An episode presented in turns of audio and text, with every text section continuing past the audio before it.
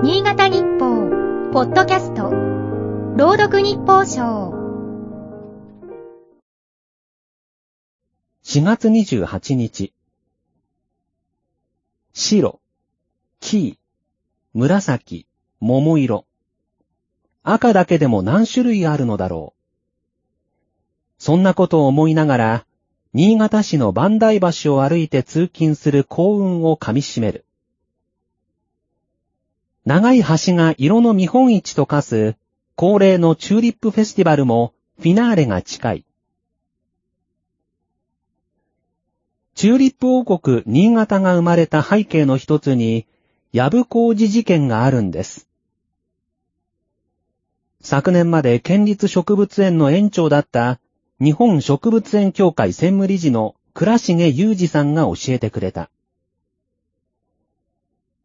オランダが流星を誇っていた17世紀前半、チューリップはその美しさから陶器の対象になる。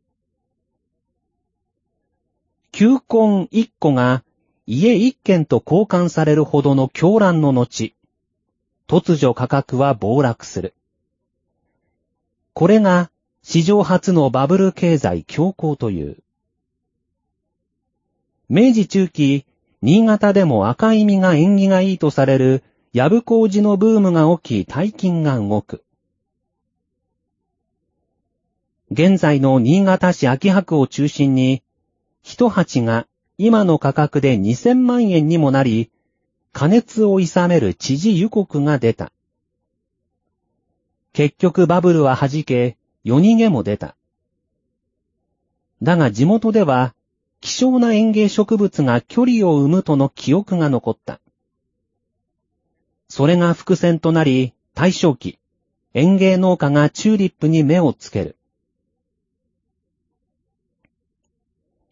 気候風土が栽培に適していた運もある。園芸品種は、その時代の美意識や社会状況を反映した生きた文化遺産です。倉重さんの言葉に納得する。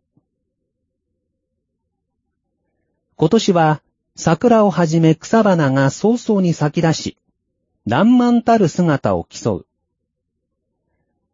新潟県はチューリップやユリの切り花生産が全国トップ級。